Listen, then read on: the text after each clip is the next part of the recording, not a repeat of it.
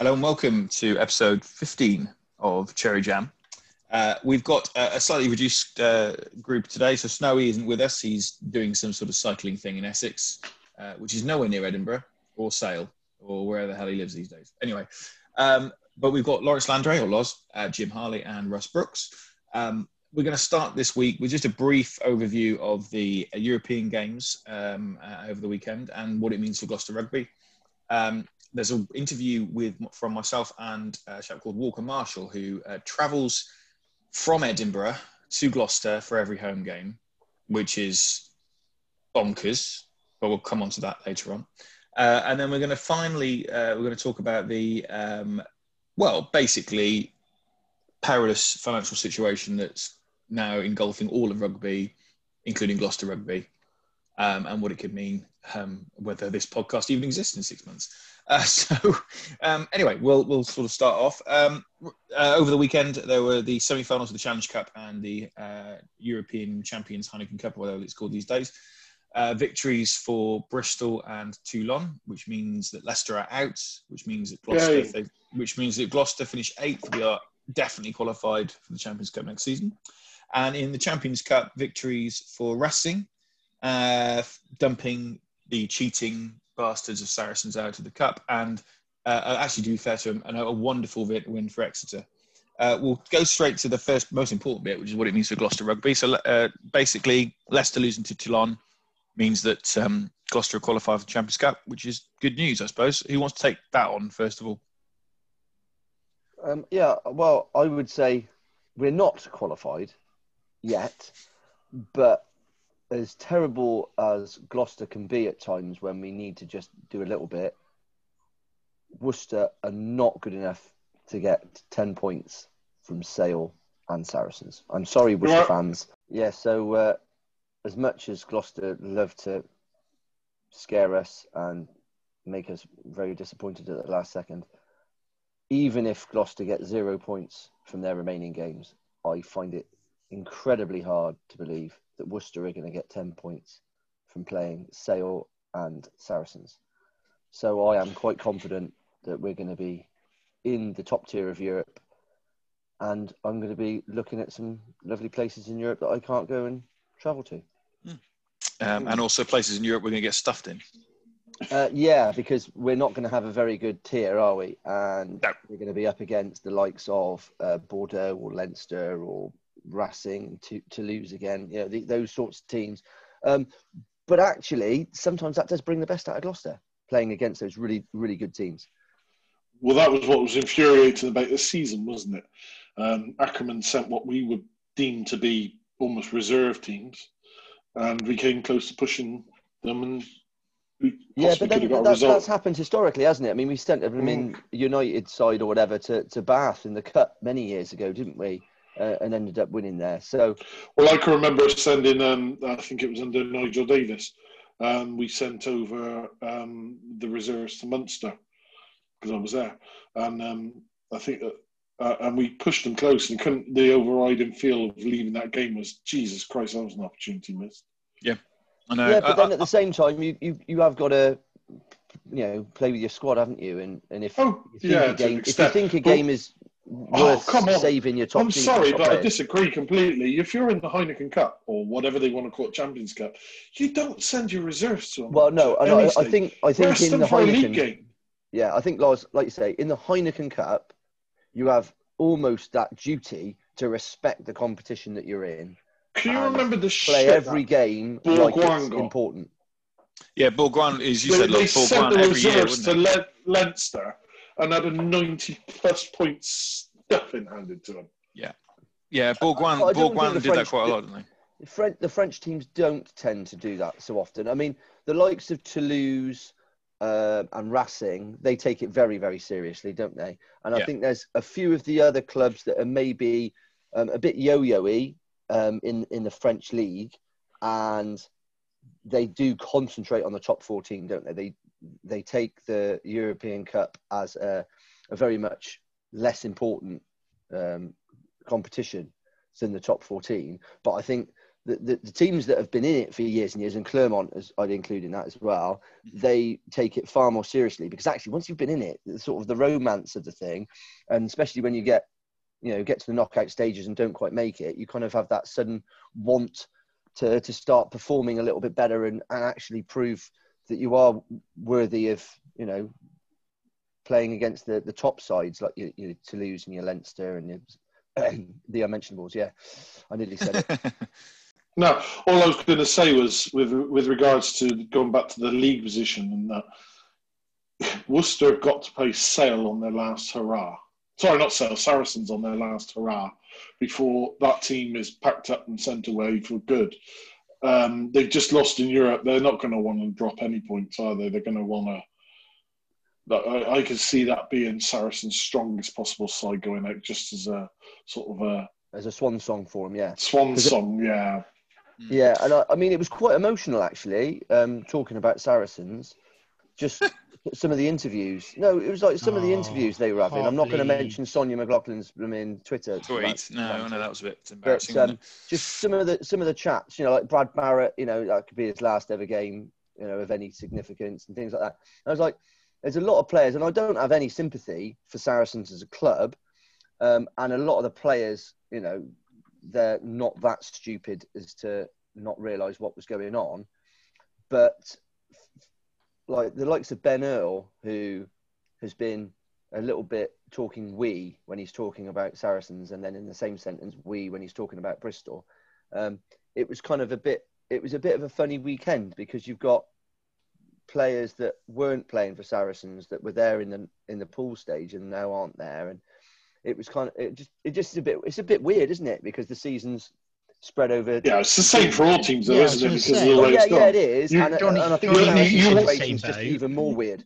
Yeah, you almost certainly will never have the situation where uh, Racing 92 will play in two different European competitions in the same season. The same goes for Toulouse, obviously. Mm. Um, so it- it's just been bizarre full stop. One thing I would say with Saracens, whilst they are a bunch of cheating bastards when it comes to the rules of our league, and technically that makes them in Europe as well, it did put them more on a level playing field with Moneybags of Munster and Leinster Well, and also the French getting at, teams as well. I know, I know. But look, look, we've got our rules and they put- infringed on them. But when it came to Europe, it put them on a bit more of a level playing. Yeah, field. I agree with that. I I understand what that means. You know, go on, Russ. You go, mate. I was just going to say, I think for me, and this is to be fair, this one isn't Sarries'. What can piss off is this last dance narrative crap, where they're like, "Oh, it's their swan song and stuff." Because if you're going to compare that to anything, what they're comparing it to, for anyone who hasn't seen it, is a documentary about the Chicago Bulls, where their owner decided he was binning the manager and the team, so they had a chip on their shoulder and went out and put in one of the best seasons ever it's not the same. And I just find it boring that we're suddenly all meant to love Saracens again when they broke the rules. And, Oh God, yeah. and that's what I mean. That that's the bit I find tiresome. Yeah, I am I very, feel very sorry for tired the- of that because Yeah, I- I nobody sorry for suddenly the starts loving Lance Armstrong or thinks that you know I, I, I think other, that was other drug cheats, you know, from from athletics or, or whatever, like Ben Johnson. They don't, don't start inviting Well, him on to question a sport, do they? Yeah. Who, who was that sprinter for American sprinter? Failed to was it two or three tests Gatlin. and then eventually Justin Oh, yeah, Gatlin. Justin Gatlin. It and, is and, and, then, then he went on and beat bloody um, Usain Bolt. Bolt, and everyone Yeah. just assumed he was cheating again. So I mean, that's it's exactly that. Jim Redmond, and that's what I was going to come on to is as someone who's a fan of cycling, you have a long period of cycling now where you can't. And the joke was cycling, to be fair, that's like, and it's probably similar with rugby, to be fair. Cycling, they they had to, they can't announce any replacement winners for for Lance Armstrong because if you go down the list, doping cheat was second, doping cheat Yeah, you, you, third. you end up giving the title to the person that was sixth or something. Yeah. Yeah. and and you could argue there's that. There's a question mark it. over there. yeah, as well, well. the thing is with rugby is you don't know how the league would have ended up if they Yeah. weren't cheating. were I know, Yeah, and that's what I was coming on to, Loz. And equally, I think it's also, let's be fair, most teams have not always been whiter than right in adhering to the salary cap. Um, No, no, no. I mean, the one thing. So I- I'll, we'll touch on some of the results briefly, but I'll come on to that Sonja McLaughlan tweet because I responded oh, um, so it was in a personal capacity rather than the Cherry Jam uh, uh, tweets. But it, I mean, I, I get it. Yeah, it put them on the level part, playing field with likes of Leinster and the French teams, etc. But none of the, well, apart from maybe one or two, none of the other English sides did. Well, they No. surely they could have applied to join the top fourteen Exactly. or the, It- it- the whole um, that, that whole argument is, or is it it's is, a you know. nonsense argument. At the end of the day, Saracens cheated. They basically cost, you know, by them um, financially doping, it cost other teams in the English Premiership opportunities to play in the Heineken Cup. Eh, It meant that it meant that play it meant that teams um, in the Heineken Cup didn't win because Saracens were financially doping. Um, you know, the likes of uh, last, for example, last season, you know, they, they've Saracens were massively financially doping. Gloucester played them in the semi-final and got thumped. about what I was- Uh, Gloucester could have got got to the final last year. Um, I mean, all right, the likelihood of us being extra probably slim, but the point is, is you don't Oh, know. we beat them on their own patch last season, so why not? Yeah, but you don't know, and and, and they, they you know that's thrashed us the why week after, though, didn't they? I, I Oh, yeah, well. But I can't. off I, rugby, who knows what's going to happen? no, Yeah, I can't. I can't have any sympathy for Saracens. I have sympathy for some of their supporters. I have sympathy for Yeah. some of their players. Brad Barritt is a is a stalwart, and you know I think it's sad that potentially that was his last game. By the way, I would say he had a fantastic game.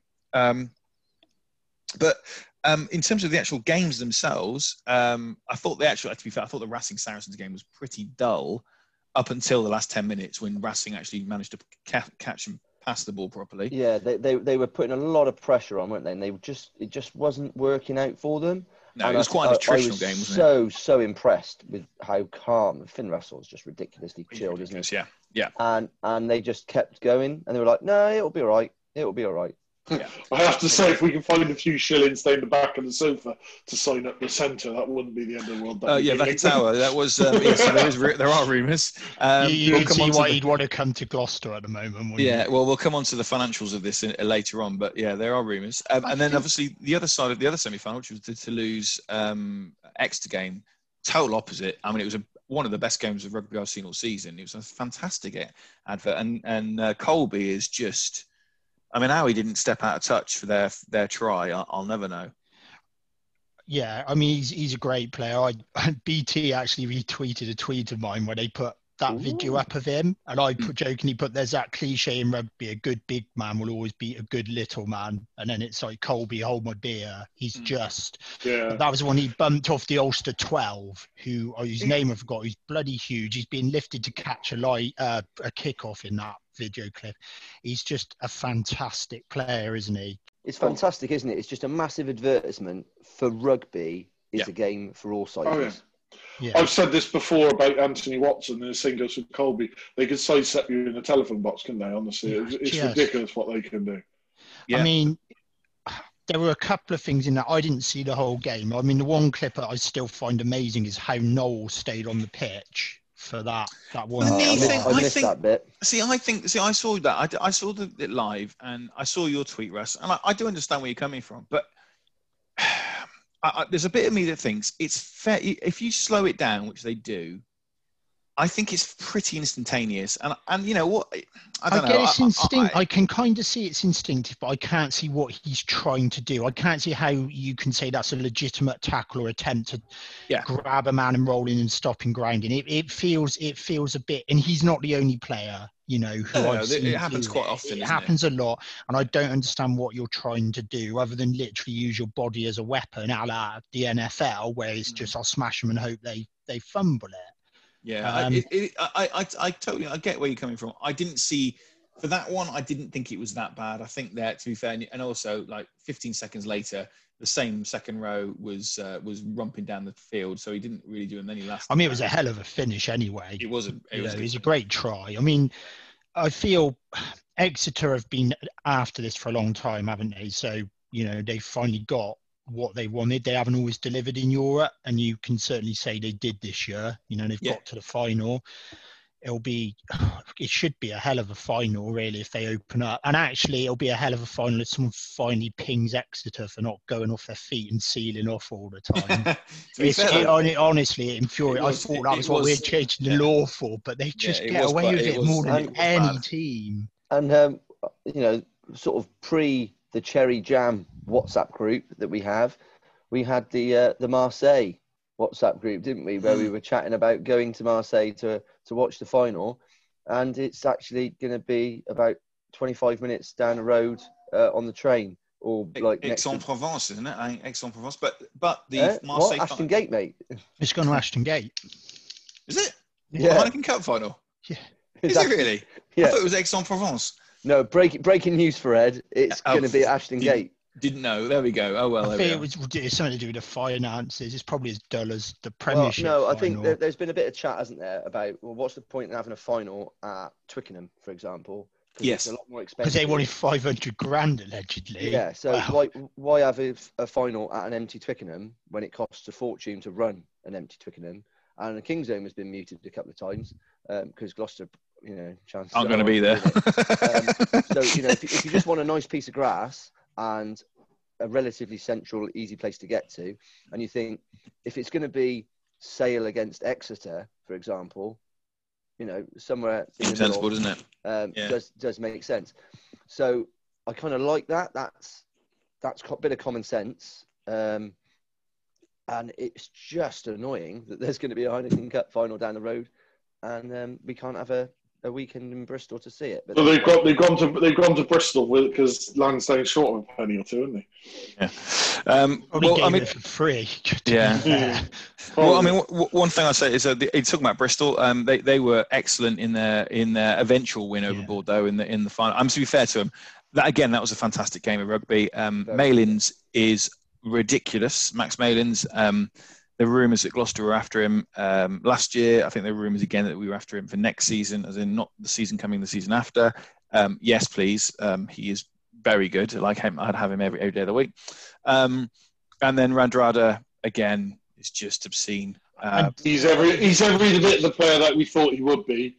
And apart from when that you said he was- wasn't. Yeah, apart from no. you gave it to me. Hang on a minute. Hang on a minute. he I turned said he was a class all the time. player. I know. I said he was a class You know. player. He just it was an awful match that he had. That was all. I did say that. They're playing him right now, aren't they? Yeah, They- they're, they're Oh, finding right, space they- for him, aren't they? And I, I think the, to credit to Briss because they rested a lot of players, didn't they? They got pumped against Sale. Yeah. Where they rotated players and they they gambled. They you know they put the house on winning in that game, so they, they delivered, didn't they? They've got a final, and again, I think they- they'll win it as well. Personally, I- I, I, I can't quite see The how. way, fancy not the gonna- way Toulon played less played against Leicester. Yeah, they were awful, really, weren't I they? mean, I- Um, yeah, I was gonna say- and, it, and that pitch. I mean, it Oh, made the word. wreck look like decent grass, didn't it? But they, they, they look like the Toulon we put 70 points against, not the Toulon that won the cha- the, the Champions Cup. Yeah. and and that Leicester, that was a fully loaded Leicester, and they were not good, were they? No. No, they were very poor. I, thought mean, the only one, Great Genge, to Genge- to see. Genge stood out, but yeah, you know, having been Baby someone Rhino. who was like, oh, I think Leicester might come good. You know, I- that's their fully stacked team, and they were Well, awful. yeah, and actually talking about that, you know, what changes they're going to be for Leicester for next season?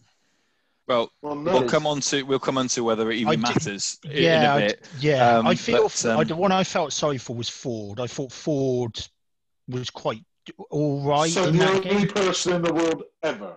Yeah, well, no, I don't know. He's one of those players, and he's up and down. I, I quite when he's on his game and he's playing flat, he's a good player, but he needs help around him, and he ain't getting it in that Leicester team, is he? No, No, I I'm mean, just saying I don't ever feel sorry for him. That's what I was getting. No, I mean, I'll, I'll be honest. I think, I think, um, I think you may have heard my uh, my laughter um, when he kicked the ball straight into a dead from a from a penalty. There I mean, that- that was poor, quite- I mean, that poor was- kicking, wasn't there? That was hysterical, personally, from my point of view. I mean, they, they make you feel a lot better about Gloucester, don't they? Because They do, because let's be on, honest. you know, Yeah, I, I feel we've got players that might actually click, and I was just talking to a friend about Yeah. this earlier. I think we might actually click sooner or later, and at least we're cla creating chances, like Loz keeps saying, and I don't think he's wrong. We're just No. butchering them, which is worrying, but we're creating chances.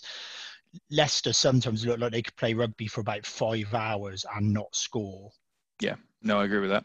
Um, what we're going to do now is I, um, I'm going to sort of from this pod. Uh, we're going to segue to uh, my chat with Walker, uh, Walker Marshall, who is a, a rugby fan from uh, Edinburgh who travels down to Gloucester every week, um, which is, again, as I said, insane.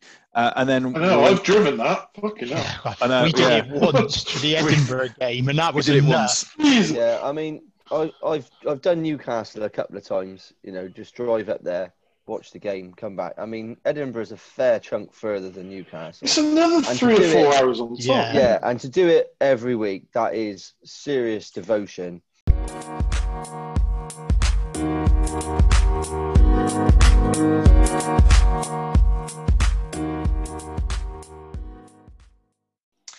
As mentioned at the start of the pod, um, I'm now joined by a very uh, special guest, um, a chap who I think some of you may know if you listen to uh, Radio Gloucestershire and um, you may be aware of his story. Uh, Walker Marshall, um, all the way from Leith in Edinburgh, in Scotland, and is someone who remarkably goes to every single home game, uh, which is a dedication that I have to be honest is bordering on the insane, but we'll come to that in a minute.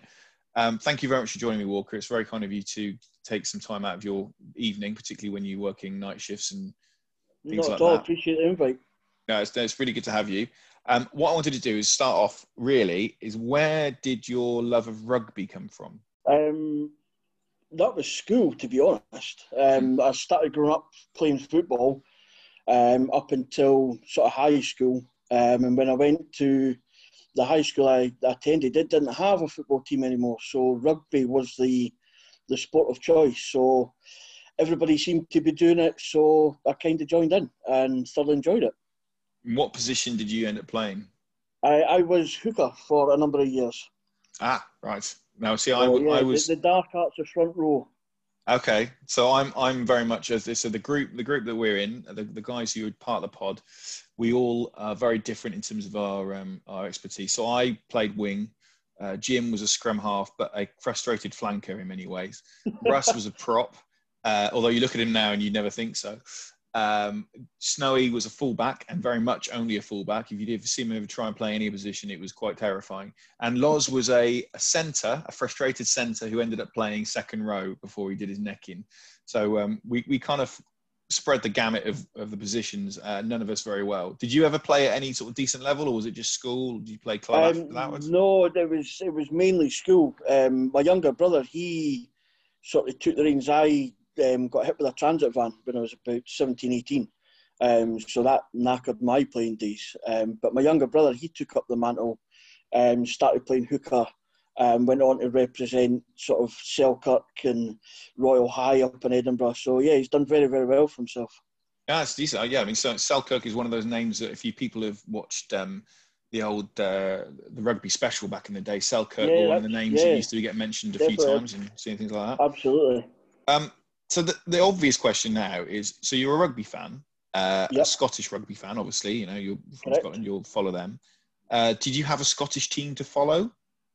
Uh, the the closest one is obviously Edinburgh, um, and they sort of average maybe two and a half, three thousand fans to a game.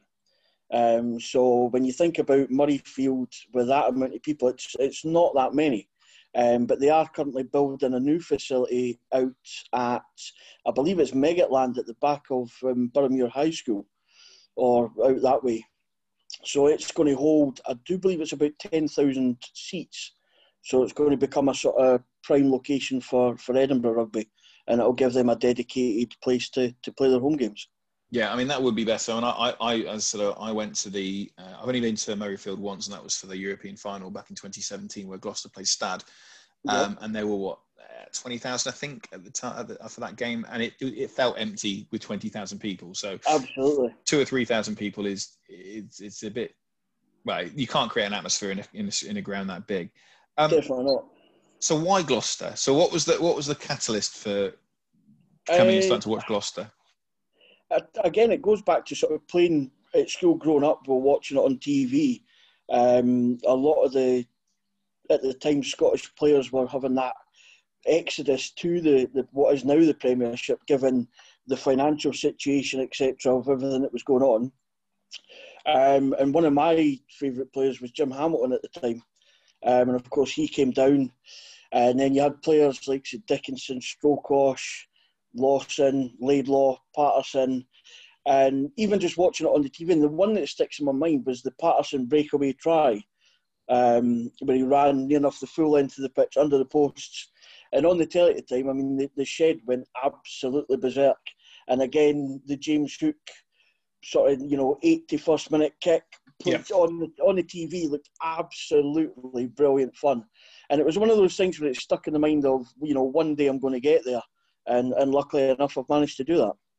Yeah, because it's it's quite interesting. I, when I was sort of when you talking before, and I was I was intrigued to figure out when did you support support start supporting Gloucester because for like myself and the other guys, we've grown up here and we've kind of supported them from since a young age. So it's Yeah. interesting for you, from your point of view, kind of becoming a supporter at a later stage and, and having that TV influence because that's something that you know none of us would have really thought of. So that's that's, that's really interesting to know. I'm, I'm, yeah, like that. it- the the Premiership was it was covered a lot more up here, um, more than sort of the the sort of Pro 14 era, as it were. That wasn't or still doesn't really, in my opinion, get as much coverage as sort of the Premiership. So you know, nine times out of ten, if you're watching a game up here on the TV, it is going to be some form of either Premiership or European rugby. Yeah. Did you? I mean, funny enough, you mentioned Chris Paterson then, and I'll be honest, we gave him a bit of a bit of stick over in I the last pod. He's not everybody's cup of tea, no. No, well, unfortunately for him, eh, eh, he was one of these players that joined us, and we all thought, "Oh, this is." oh, We mentioned it on last week's pod, and it was all about the fact that we we thought that he was going to be the missing key uh, bit of jigsaw. He's going to kick all our points, um, and unfortunately, it, it didn't work out that way. One, he couldn't get in the team a lot of the time, and secondly, it just his kicking stats for us weren't particularly good. Which Yeah, and I, I think we're still struggling to find that kicker even now. we are, yeah. Since Ludo, I mean, realistically, since Ludo, we have had a, you know, if we get we get seventy percent, if that, seventy five percent. So it is, it is a, a- well for getting into the seventies, absolutely. Yeah, indeed. Um, and you also mentioned that a try that he scored. Uh, I'll be honest, we were we were talking about Chris Paterson. The only try we could remember was against Bath away. A similar thing. We broke away and scored um, a, sort of sliding pitch. But um, uh, yeah, I'll have to try and dig that one out with the, these scores at Kingsholm. Um, now, the the one thing here is now again some of the guys, people who might know of you and and, and heard you on Radio Gloucestershire a few weeks ago about because you were able to go to the game against I Quins. was, yeah. Yes, Yeah, none of I us was. were, so well done One for of the luck- the that. yeah, you were one of the lucky few. Um, now, so you're going down every week. I think you miss, you said to me you missed one game in the last two three years, which was a Sunday European game. Um, yeah, and, it yeah. was, yeah. and and I've I've worked. I'm just thinking in my head now. I'm working out that I think I've missed three games uh, due to childcare issues and uh, and being away. So you've beaten me, who lives five miles down the road. Um, can you give us a breakdown of your normal day when you're going to watch Gloucester? I say a three o'clock kickoff because we'll we'll work off that then. Your normal day for a three o'clock kickoff. When do you Yeah. start? Um, if it's Saturday three o'clock, normally um, I'm up about maybe six o'clock. Um, on the road for about half past seven, quarter to eight. Um, just a nice general drive down, couple of pit stops if required. Um, park the car up. Um, if I'm if I'm staying over, normally I'd try and get a hotel. Um, park the car. Then it would be a couple of beers. Um, meet up with a, lot of people that I've or a few friends I've met, especially being in the shed. Um, tend to find they sort of congregate around the, the pubs, etc. So nip in for one or two, um, go to the game, have a good laugh. Um, afterwards, it's normally food, beer, and then back to the hotel. Um, but I've only done that maybe I don't know, about maybe five or six times. Um, a lot of the time, if I'm working the Sunday night, once the game's finished, um, I'll be back on the road. Um, obviously, minus the beers, and straight back up the road. And what time would you be getting back in? Uh, let's see, finishes back at four five. So I'm normally home for about midnight, one o'clock Crikey. in the morning, and that's from about a, a six in the morning start. So That that is a that's a long nine- day. 19, 20 hour day, roughly, give or take. I mean, as I said, I think in the intro, there is a slight tinge of insanity to this because if I could kind of understand it almost if it was Saracens and you're winning every week, but going all the way down to Gloucester to watch us get stuffed, for example, which has happened on normal more than one occasion, uh, I just not sure. I mean, I struggle. I struggle to um, to do to sort of cope with a, a defeat generally, but to have say seven hours to stew on it on the way back up to Leith is a It kind of sort of allows me to get home at a normal, sort of level headed feeling, really, because I can vent at other drivers on the road going home. So what we're saying is, up until about Birmingham, you, you, it's best to stay out of your way. Is that what we're saying? Yeah, that that'd be that'd be about the best bit. Yeah, definitely. I just got visions of that now in my head. That's good. Uh, what, uh, one of the things that um, kind of intrigues me really on this is that um, do you go to away games? Do you get to like Newcastle? Well, Newcastle Sale, or do you go to any of those games at all? Or do you uh, the way that my roster works, uh, normally I don't get to many away games, if any at all, um, depending how it falls. But I was lucky enough to go to all the away European games, so Montpellier, Toulouse, Galway, um, the three fantastic trips. But now that Newcastle are sort of up and coming, I might hopefully be able to get down. I've been um, down there once or twice actually, and they've got a nice wee ground to be fair to them. It's, it's quite nice. Um, yeah, but, do, yeah. Yeah, hopefully I'll be able to. I think that's the thing where I'm maybe not doing, or maybe not. There's there's games I want to go to to tick off the list. Like I've heard Sandy Park's quite a good day out. Yep. So that'll probably be a weekend away. Uh, make the most of it and you know meet up with a few guys. Um, went to Allianz Park last season for the playoff. Um, mm-hmm. I managed to get down to that, um, and I think AJ Bell or Sale. I've been there once, and I think that's been about it really on the away front.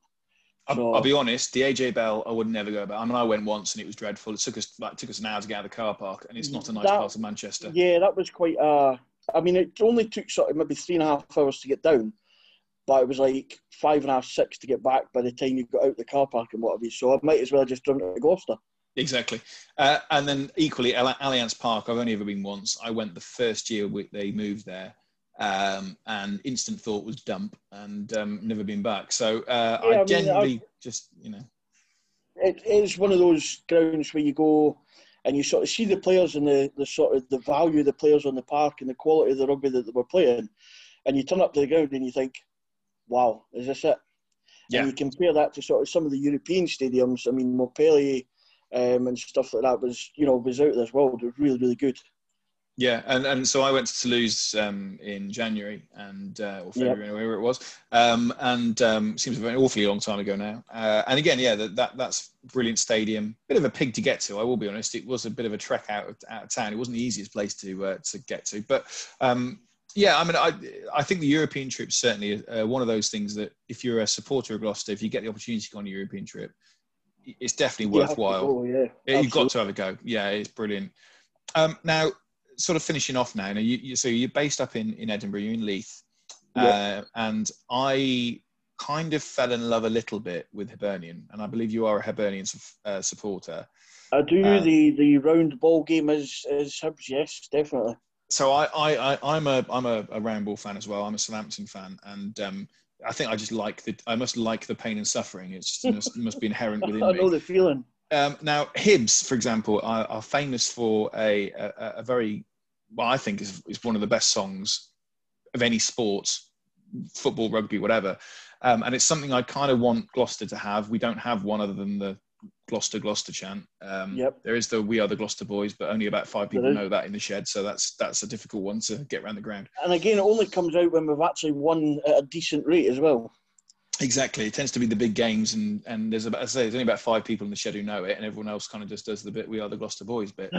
Um, but yeah, so Sunshine on Leith is, I think, is as I said, is one of the best songs for any uh, team. Is it is it something that um, when you go to watch Hibs, is it is it just that sort of similar atmosphere to Kingsholm? I always got that. That's the way I kind of look at it now. I think it seems to be that sort of. Yeah, thing. I mean, we were quite famous up in Scotland, probably maybe even down um, sort of UK possibly because for us, or the Scottish equivalent of the FA Cup, it took us 114 years to win it, um, which was back in 2016. And to have 26,000 people sing Sunshine and Leith, as you were saying, um, it was just, it was amazing. The hairs in the back of my neck yeah. were up.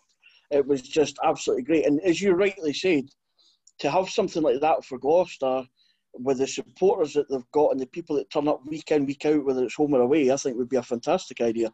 It is. It's, unfortunately, though, I always think it's one of those things. It should never be something that the club forces on them on a on a team. Not it should be the it should be the supporters, and it's just yep. it's just one of those things. I don't think quite how you would go about doing it, but it's um I've always thought it'd be lovely to have I don't really care what song it is, but just a song that is just identifiably Gloucester and it's something that everyone knows. yeah. And Even if they played maybe, you know, five, ten seconds of it as the players are running out the tunnel before kick-off to get everybody fired up, you know, that Yeah. would be, you know, that's half the battle. Exactly. Um, well, I I think, uh, as I said, it's I, I'm I'm very much um, am- am- amazed and um, impressed by the dedication that you show in relation to Gloucester Rugby. I Um, appreciate that. if anyone, well, if I think it's it's brilliant, and um, I, I I'm kind of almost uh, embarrassed to say that you know even missing two or three games compared to going from Edinburgh for every game, home game, it's just it's incredible. Um, what I would say though is as and when we get back to normal and we are able to um, to watch rugby at stadiums again, which unfortunately might be some time now.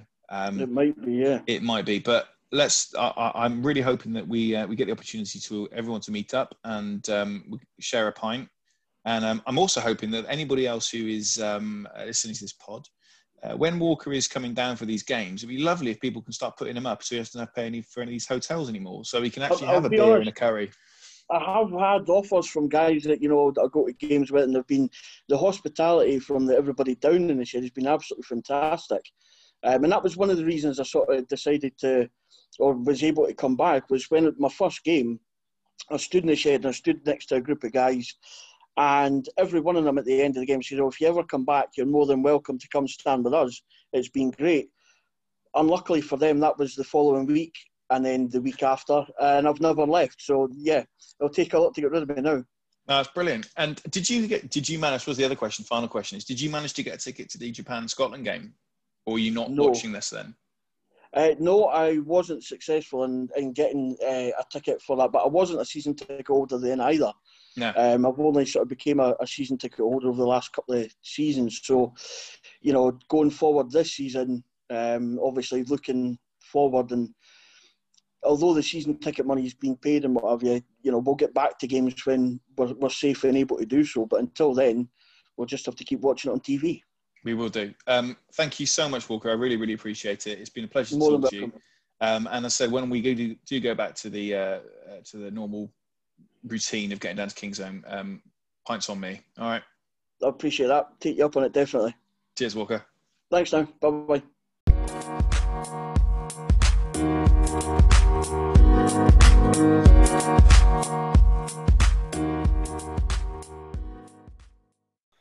So for the final part of the pod this week, the kind of main part, really, I suppose, um, we're going to talk about two aspects, really. The first is that crowds are now unlikely to be allowed back into stadiums until, well, realistically, February, March at the earliest, possibly, if, if at all.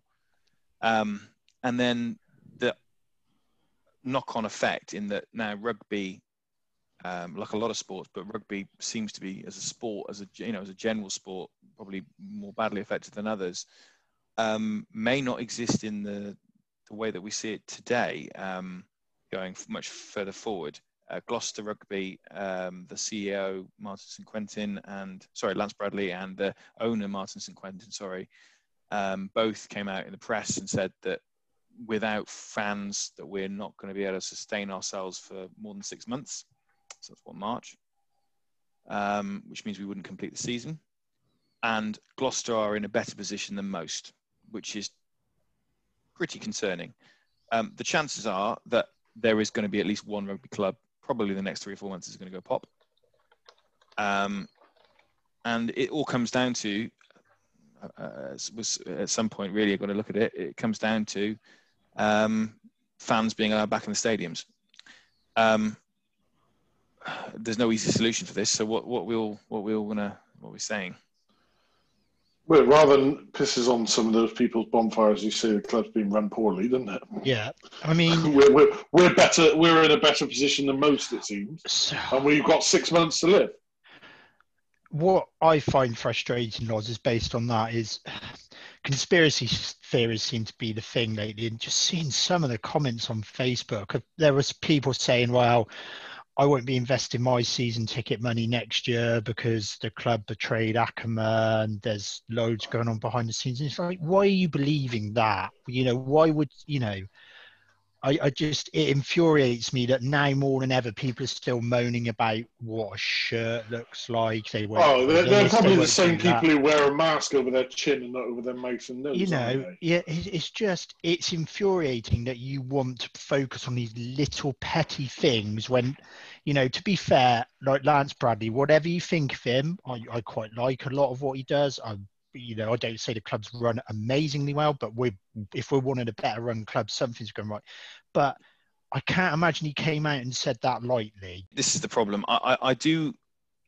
If you're an owner of a business, you do not come out and say we've got six months left. yeah It doesn't happen because if you do that, generally people panic and start taking the money out of the business. Now, in this particular case, sports clubs are slightly different, and I think there's two bits of it. One, that if the if the, if the government aren't aren't willing or able, um, which is perfectly reasonable, to allow fans back in the in stadiums, um, there has to be a consideration of a bailout.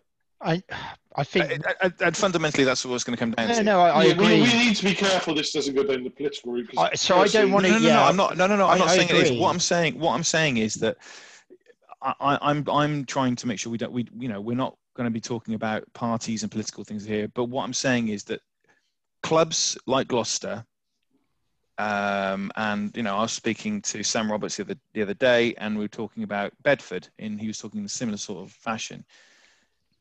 Gloucester contribute a huge amount. The club contributes a huge amount to not only the city, but the county of Gloucester. Yeah. Oh yeah. financially. No, you know, not not even you know this is di- directly and indirectly. It's it's a massive draw. It's a huge. Huge Form of and tourism, spend money. it?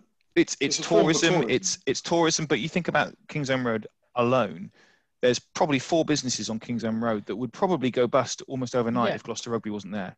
I, I think that's the main point for me, Ed, is you've got to ask what does the game add as well culturally to people's lives, especially at the moment. Like lockdown's been shit for a lot of people in a lot of ways, and sport is an outlet for them. As Yep. someone who's had some crap news the last few weeks, I came on. I don't want to talk about the Bath game too much, but after a rough day, just seeing that score at the time, or had at the time, it lifted me a bit people rely on sport as an outlet. You know, the last 10 minutes, I, I, I kind of just, you know, Yeah. summed up that week. Yeah, yeah, yeah. Yeah, I think I think you're absolutely right, Russ. That that that sport in general has traditionally been a very working class thing, hasn't it? And actually, the people that g- used to go to uh, Premier League football matches and you know s- support rugby, they're they're kind of don't have a huge amount of money to spend on No, stuff, and they and invest a huge proportion of their expendable income So in there's a lot supporting their club. Exactly, and there's a lot going on here. So you you need the fans helping to buy in, and I think that's partly what they're trying to do. It, there's a lot of posturing going on now, isn't there? This is putting pressure on the government to do the bailout, and I was a bit disappointed, without being political, to see their first response was solely focused on football and saying, well, we rely on the Premier League clubs to help out the lower league clubs.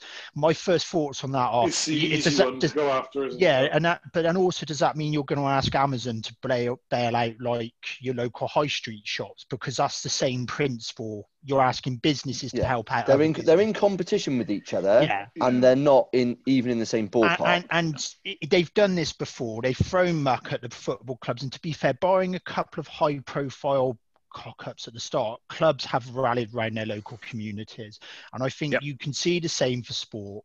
You know, Gloucester have done various things to help out the community where they can. They've they do, you know people can people can call me out on this and challenge me but i think our clubs add a lot of value to what goes on around them. They could do a lot better equally but they could do a lot worse. And you would see what happens if that club falls through. And it's like ed said there would be a vacuum in this city. Yeah, Loz. Uh, yeah, I'm going to say one thing that's going to come across extremely political, and I don't mean it to because I'm the one who said we go watch where we go with this. But I'm going to say one thing which I think is going to resonate with just about every single person listening to this pod. It's the fact that you can go down the pub and sit with 100, 200 people spread out in the pub and watch the game of rugby, but you can't go to an open air stadium and watch it. They Yep. need to start pulling their heads out their asses, looking at it and going, right, if your stadium holds 16,000, if you're socially distanced away, you should be able to get 5,000 in there comfortably. Loz threw 5,000 out there. I think you, you look at some of it on Twitter. Is it? I think Leicester said they need ten thousand to break even. Yeah, well, Well, we Gloucester need said something eight. like eight It- thousand. Gloucester Land today- now. I mean, But that's half the capacity. We're no way. Well, what, no what, way do- we what, gonna what do you need to break even? Yeah. Well, I mean, but that, that's the thing. This this is the problem, isn't it? Is there's a lot, of, there's a lot of nuance here because it's not just getting people in. So, like Lan, I think we were saying as well, that's eight thousand people. That's ticket prices. That's buying drinks. That's buying food. There's a lot more to this than just simply getting people through. the Oh, and Lance has mentioned that in the past. Um, yeah. that Yeah. it's it's not just about um, getting people to games and, and increasing gate. It's about getting people to spend more money, and that's um, some of the stuff that we've been involved in. You know, doing the beer tastings and stuff like that. They're really really keen to engage with supporters to find out what we want and Yeah. what we're willing to spend money So, on because I- they need to get more money per head for you know just to keep the club going. And, and I think that's a long-term ambition, Jim, and I completely agree with that. I think what the point I'm trying to make in the short term is we need to get fans back in the stadium, but at the numbers that they can do, and I understand all the safety implications, it's not going to be enough. There's got to be more. Yeah, and well, what think are they going to do? Do, the- do they just go, well, we're going to charge everyone double? Um, you know, so, so, It's not we'll, gonna we'll have, it? so It's if, not- if they said we'll have 5,000 people in, but because we're only having 5,000 people, demand will go up, so we're going to charge double, which to be fair, supply and demand, So the only thing I'd say is season tickets. So if you say, for example, 8,000 people is what they need to break even, Well, we've that's got around about seven in a bit thousand season ticket holders.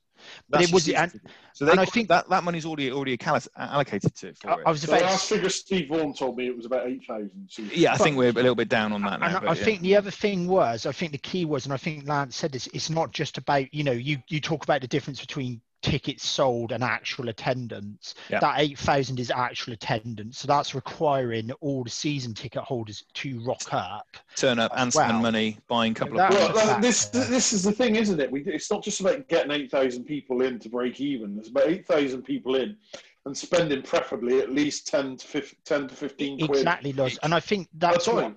I can't see it happening. And I think that was the point I was trying to make is you need to get fans back in first and foremost.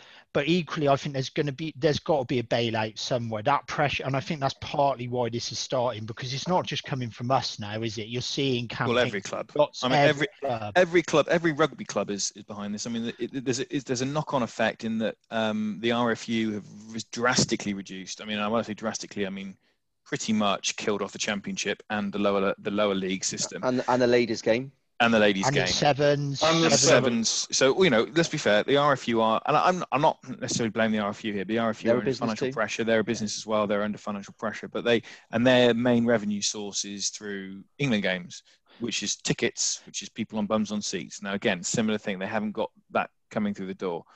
Um, so they're now going to be in a position where they can't afford to help the championship and lower Yeah. levels of rugby. And we mentioned football at the beginning, and, and um, I know Loz has got a tweet, and I'll, I'll come on to Loz's tweet in a second because it's quite interesting about where we sort of look at this from a um, from a football point of view and a rugby point of view, and why bailout bailout should be and shouldn't be. Now, I'm just going to make a point here, which was. Uh, I think you made it. Meant, I think it was mentioned that the Premiership need or Premier League, sorry, need to help the lower league clubs. Um, I agree with that entirely. I think there has to be a. Uh, I think the Premier League do need to help out lower They've league got a clubs duty of care. So they have Yeah, a duty I- of care for that. that. That's one part of it. Um, but in the same, and this is kind of where that bailout issue comes in again, and where a club like, say, for example, we took a club like, um, ah, let me think, um, Tranmere Rovers. Okay, so Tranmere Rovers in is, you know, you guess you've got other clubs up in that part of the world, the Merseyside, big two Merseyside clubs, but Tranmere Rovers are the heart of that community um, again, all those businesses that are dotted around that ground, all those businesses that rely on six, seven thousand people, if that, coming in every every other week. You've got clubs like in in like I mean, you know, I'm a fan, but Portsmouth, Portsmouth Football Club is an enormous, huge part of that community. It is pretty much the only centre focal point for that community, other than the naval dockyards. So, you know, that if they were to go bust, which nearly happened a few years ago, they that would be a huge, huge loss, not only to the city of Portsmouth but the surrounding areas. Um, and this is what's the problem. The rugby clubs we're talking about aren't just businesses. These are the hearts of communities and the hearts of people's lives in some cases. Sorry, Russ, you go ahead, mate. I was going to say, I think the other key, the, there's, there's a key, I completely agree, Ed. As a Leeds fan, you know, you're watching Leeds, who are a big club in that community. The, the football team's massive in that club in that city. Um, they've not been able to have fans back in for their first return in 20 odd years. That makes a big difference to a lot of fans there. So there's that side of it. Flip this whole narrative as well. If the Premiership the Premiership football team, I agree, they have a duty of care. They can probably financially afford to help out. If we threw that back at rugby, Gloucester said they're going out of business in six months. Yeah, well, this is the how a Premier Rugby. No. So I would love for Gloucester to be able to turn around to a team like Hartpury, who we used to have a relationship with, and go, "You've done loads for us. We're going to help you out." But the club just can't do it.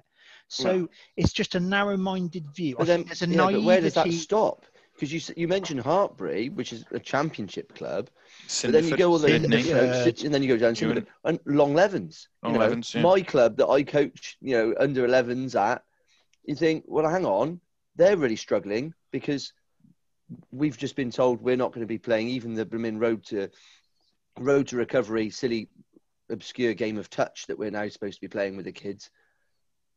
It's even that we can't play against other sides, so we're not having that interaction with other clubs. The, the, the bar take is massively down. All the events. I mean, Long Levens have put on so many um, extracurricular type of events. You know, different comedy nights and all that sort of stuff. Trying to get money in, and all of that is just gone. Yeah. And, So- and actually, if you rely on if you rely on that sort of money, and it's not a huge amount of money, but if you rely on those little bits to boost your here and there, yeah. Yeah, it's not a huge amount of money in the grand scheme of things, but it's significant to them, is what I'm trying to We've- say. we've Jim, you've been treasurer of Doubters, and you know that we like so when we played and ran a club, it wasn't a lot of money that we ran with, but it, It was, was a a lot few for quid here us, and a and we few needed quid it. there, Yeah, the diff- but you need you, you need those few quids in because you know you've got 150 quid, 200 quid, it and uh, just obviously highlights the, the higher up the leagues you go, it's just going to be amplified, isn't it? exactly, and it just highlights how big this issue is because if Gloucester go bust, it has a knock-on effect to all Exactly. those clubs underneath. Well, it's And not I- so much the clubs either, is it? That you know, how's Teague's going to do? How how's Heritage going what I'm to saying, get Heritage Exactly. because we don't know what's happening with the ownership. But then you got the what was you see Kings on in? You got the Chippy as well. There's four businesses straight away in the space of hundred yards of the stadium. The Dean's Walk. There's another pub. You know, Yeah. you can, Yeah. you, you know, you, you like to you like to go up into the Abbey to have a beer, you know, pre and post match. I've met you in there a couple of times after a game. That place is rammed full of Gloucester supporters. They don't rely on Gloucester supporters. That's not their main trade. But if you took that away, that's going to be a chunk of their, you know, Income. Anywhere in Gloucester, gone. anywhere in Gloucester, in the centre, will suffer massively. Yeah, it's not just if it's there's no rugby. You- You think The, the, things Peli- like the just, just Pelican would be, you know, it's, it's a huge, huge amount of money. That, just the that little local, a the day. little local shop next to it where people might go get some a, a squat, a coke or something beforehand. That will have a big, you know, that's a big footfall for them um, on a Exactly. Saturday. There's also the family thing as well, isn't there? So the one person goes to the stadium, the other parent might go shopping with, uh, and take the kids with them, and then they go shopping, and the other person goes to the stadium. Uh, uh, and there, there's also the take of the shop as well as it, it, the knock on is just It's enormous. Hence And, the and, comment- And- and Yeah. hence the comment about it being a form of tourism.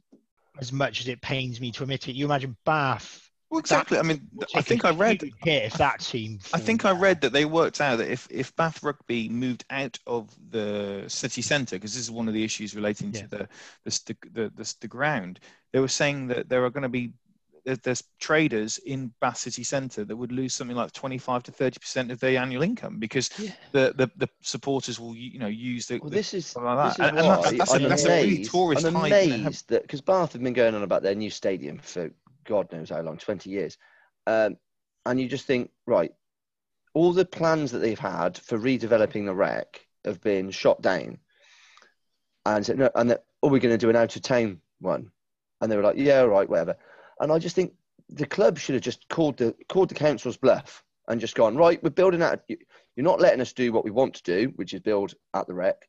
We're going out of town. Hmm. And by the way, it's going to cost your take. You, know your profits because you've got Yeah. all your ground rents and all the rest of it that they that the, the council make money off, and just break down how much it would cost Bath, you know, if if they moved out, and then gone, or we could do this, but we sign we need to sign on the dotted line in the next three months and just go with it because what's happened is it's just gone on and on and on and on and on, and actually, how on earth is the rec still got a temporary stand up that they're not allowed to have during the summer when there's no, I- not even anyone sat in it? Well, it's you know, bit- on The, another the rec's a different. The rec, the rec is a slightly different issue in the fact that there's covenants on the ground and things like that, and that kind of It's- does it's a complex. They've, they've also passed the development, haven't they? So it's kind of thrown all the covenants I- out the window now. I 'Cause they've think just to keep the to conversation on on that money I think thing? what I'm saying is there's so many clubs. It's not just Gloucester, is it? We could because people might think, well, Gloucester's a rugby town, but it would have a massive impact. Leicester. Bath, Leicester, I'm not being fat, but Northampton. Leicester, Leicester's, Leicester is not just a rugby town. No. You know, they want that Leicester City, as we record this, have just beaten Manchester City five two. Um, you know, they're a big, they're a very, they're a decent football club, It and wasn't that decent. long ago that you know the average gate was higher for the uh, for the for the rugby than it was for the football. No, But exactly. North, and Northampton across Northampton. the road. Um, you know, this Mhm. is a massive, massive issue, and I just think you know, uh, th- there's loads of other things you can say about COVID and politics of it, but it's just it's very short-sighted to be dismissive of sport. In a you've got to look after your own, you know, in so many ways. Um, it, it- it's I worry I do worry um, that again again I'm not being too political here but I do worry whether the there is a lot of stuff they have to deal with and a lot of things they're going to have to cope with and and, and consider. But it, my only concern and my only worry is that this might kind of almost fall by the wayside. They might not realize until it's a little bit too late how important this is. Which and I think it's it's it's kind of incumbent on all rugby fans um, this, and this is again, regardless of your poli- individual politics, um, I believe it's it's really important for rugby fans to sort of kind of start to badger MPs. I do I do get it. It's it's kind of like where do you draw the line? You've got to Yeah, draw the line yeah. somewhere, and unfortunately, they've been bailing out and paying huge huge huge sums of money to so many different businesses that they've kind of got to the point where you've just got to bail out absolutely every, everyone. Well, Because yeah, I mean, what, I, you know, what I would what- say is I don't how's- think the clubs that want bailouts. The clubs No, don't they want just- they bailouts. They want- want fans. They want They fans in. there needs yeah. to be we need a sustainable solution Lots of- you know bailout it won't work long term i think the thing you do what and this is where our fans come into this isn't it it's like you can piss and moan about how shit we've been on the pitch you can piss and moan that you don't like a shirt you can moan that the club have been crap at responding about the season ticket scenario this that and the other if if you don't get behind the club now in six months none of that shit's gonna matter No, there won't be a club. So, which, which is a nice which is a nice segue actually, because um, Yeah. are we gonna are we gonna move on to even if you don't like it, support support the club and buy the new chain shirt. Well, buy the shirt 'cause it might be worth a fortune in a few years. if yeah, club goes out or I mean, if you don't like the chain shirt and you don't like the home shirt, there's plenty of other stuff that the club. You- yeah, sell. it's. Buy some I pencil mean, sharpeners. I mean, it's it's a tough point, isn't it? Because uh, you know, you're calling people out there, and I appreciate times are hard financially. We Yeah, I, everyone's yeah, I think it's taking a important hit, point. Yeah, and you, you can. And, and there's a. The world is a very fucking angry place at the moment. We're all angry at different things, and I understand that a lot of what people are saying online is because they're just pissed off and know where to aim at it. But now's not the time to sort of fire into the Well, club, really. I'll just, I'd, I'll just I'll add an take us idea, actually. finishing ninth this year if we can go again next year. To be honest, it, it doesn't Yeah. feel The league position is irrelevant now. It's Just doesn't feel important. Well, and, and, Yeah. and, and it genuinely, I, I originally before that announcement come out, I think the thing I, I missed the pod last year. I think the thing I wanted to say to people is, however shit you think ninth is now, I think we were all old enough to remember we were one kick away from being relegated. That was under the post, and thanks to Tim Stimson, the club stayed up. I think now is just as dangerous. a would. I would much rather be in Gloucester's position, scraping into Europe, exactly. you know, hopefully, um, rather than either in Worcester's position, who have just perennially been relegation, you know, candidates, and you know, I'm looking at um, the Financial Times at the moment, what they've just slid from uh, six is that six million pound loss to eight million pound loss.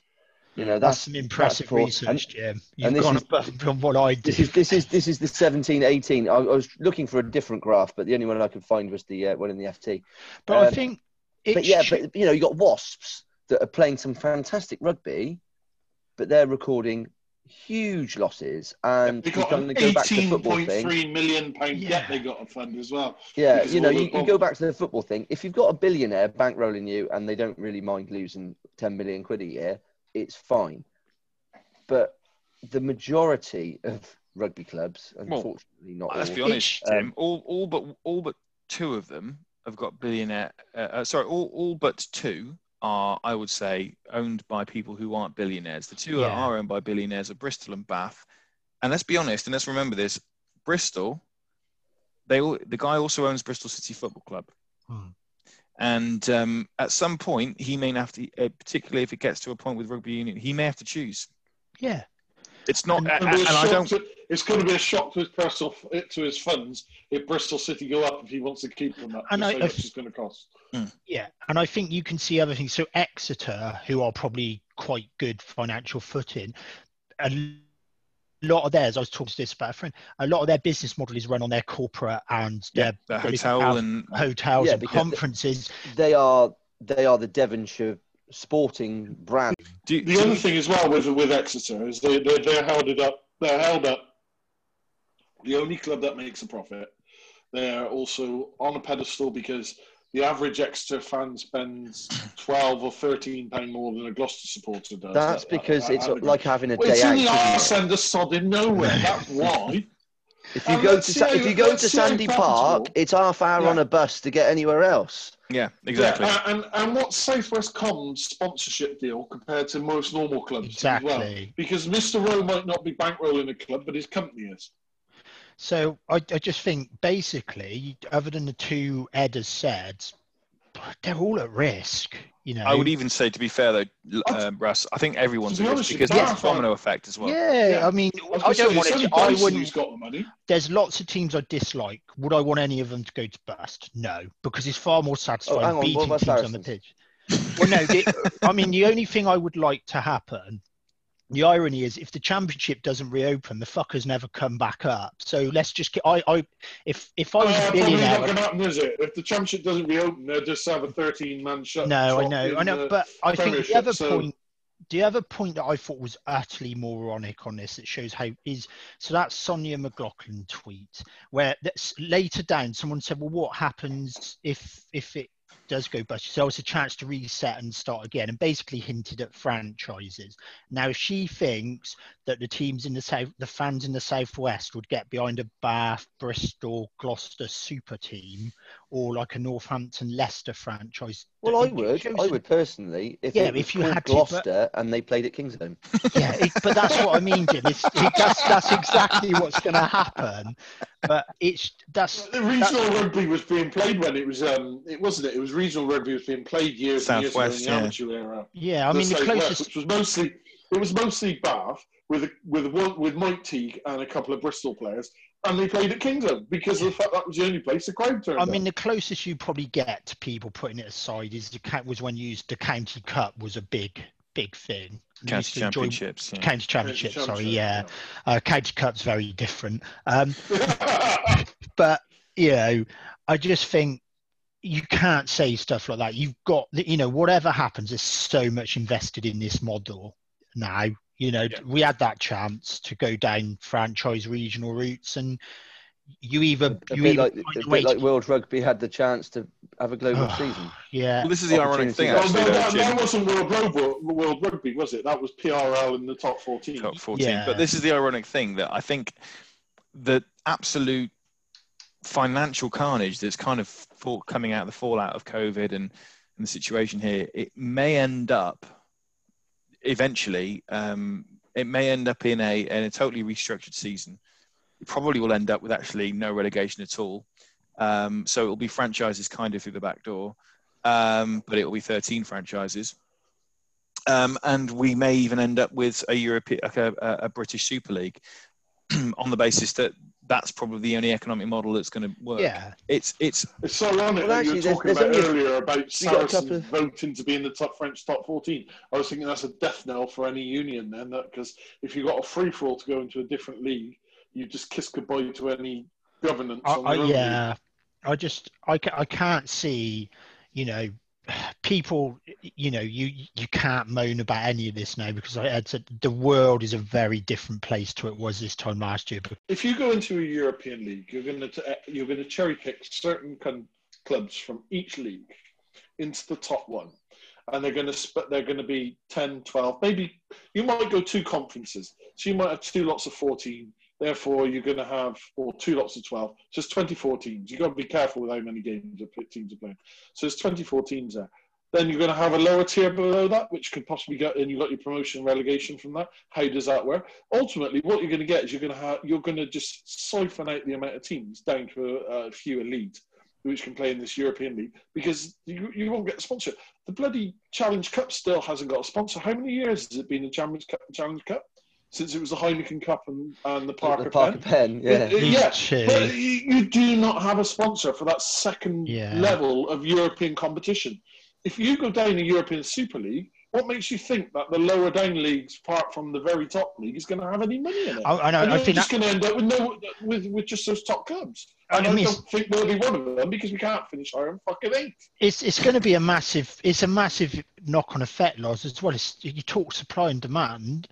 Sponsors are going to have less money to offer to invest in Exactly. Exactly, and and so clubs are going to have to take less money anyway. So it's going to become very hard for a lot of clubs to survive, even without fans being back in there now. You know, it's Yeah. it, it's it's going to be interesting.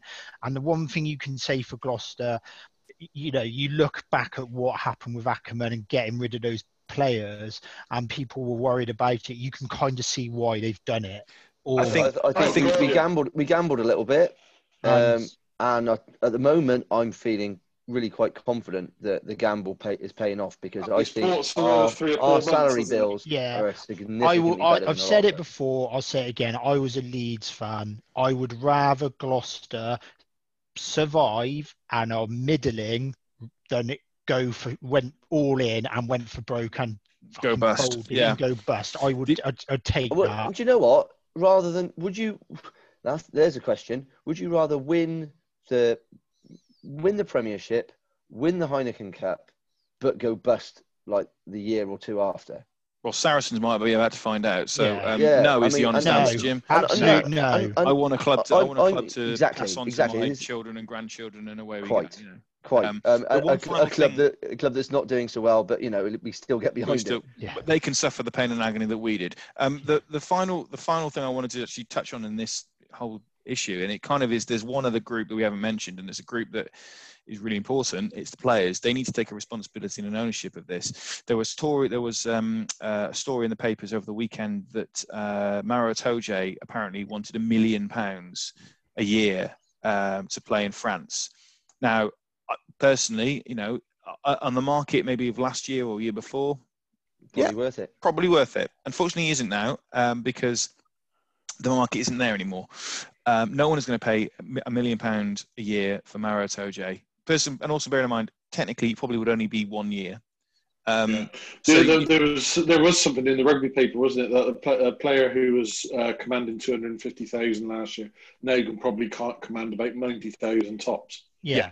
So the- Wow. the players have That's a got to. pay The cut. players have got to, and this is you know really important. Look, everyone wants to earn the most they possibly can. I, I, I get that. I'm not. I'm not disputing that. But the players have got to realise they have to sort of take a bit of responsibility, and maybe understand that the most they can earn for the, maybe the next two three years is not going to be sa- the same as they would have been earning Yeah. now. I mean, Um, and, and, and this goes across the board. This isn't just Gloucester, this is across the board. And I think the players' union need to be quite firm with the players um, that you haven't got one or two going out and going, oh, I want this, I want that, I want this. They need to be, I think, collectively quite strong here because otherwise, if they start playing up, the whole thing's going to crash anyway because they're not, you know, because there's not clubs can't afford to play these players. So it's simple as that, really. there are a lot of players who, at the moment, this is their career. They've got nothing. There's no fallback for them at the moment because they're not far off enough along in their career. Not everyone has the what Sarries had done, where it's like you'll get a rugby career and a qualification out of playing for us, And a coffee business. and a coffee, yeah, and an ice cream fit, yeah, exactly, all Uh, that, uh, and a property business. yeah, and and four houses to rent out, yeah. So, um, final thing, just briefly, uh, we're going to talk about the shirt, the new away shirt. Now, some have suggested it, it it's uh, it's a, uh, and on the basis we all think we're going to have to buy it anyway to keep the club going. But some have suggested it's, it's, some have suggested it's like a it's um, uh, pajamas. Uh, I like it. I think we've all actually kind of quite Yeah. like, like it. We just prefer dark shorts. Is that the I think Yeah, it's a yeah. The I think contrast if it with had black some shorts would go really nice, Black shorts would look really good. And that's I good. think in the grand scheme of things, the sum up for me is there's a lot more problems at the club than what the shirt looks like. If at you the like it, buy it. If you don't so, like so, it, maybe so in wait till summary, next year. and everyone, then you everyone choose one. buy a shirt, and if you're wearing white jeans, don't wear the new away shirt. Wear the home shirt. If you're Yes. wearing white jeans, stay home. on that shell? There we I are. can't beat that. Cheers, boys. Yeah. Cheers. Good night, all.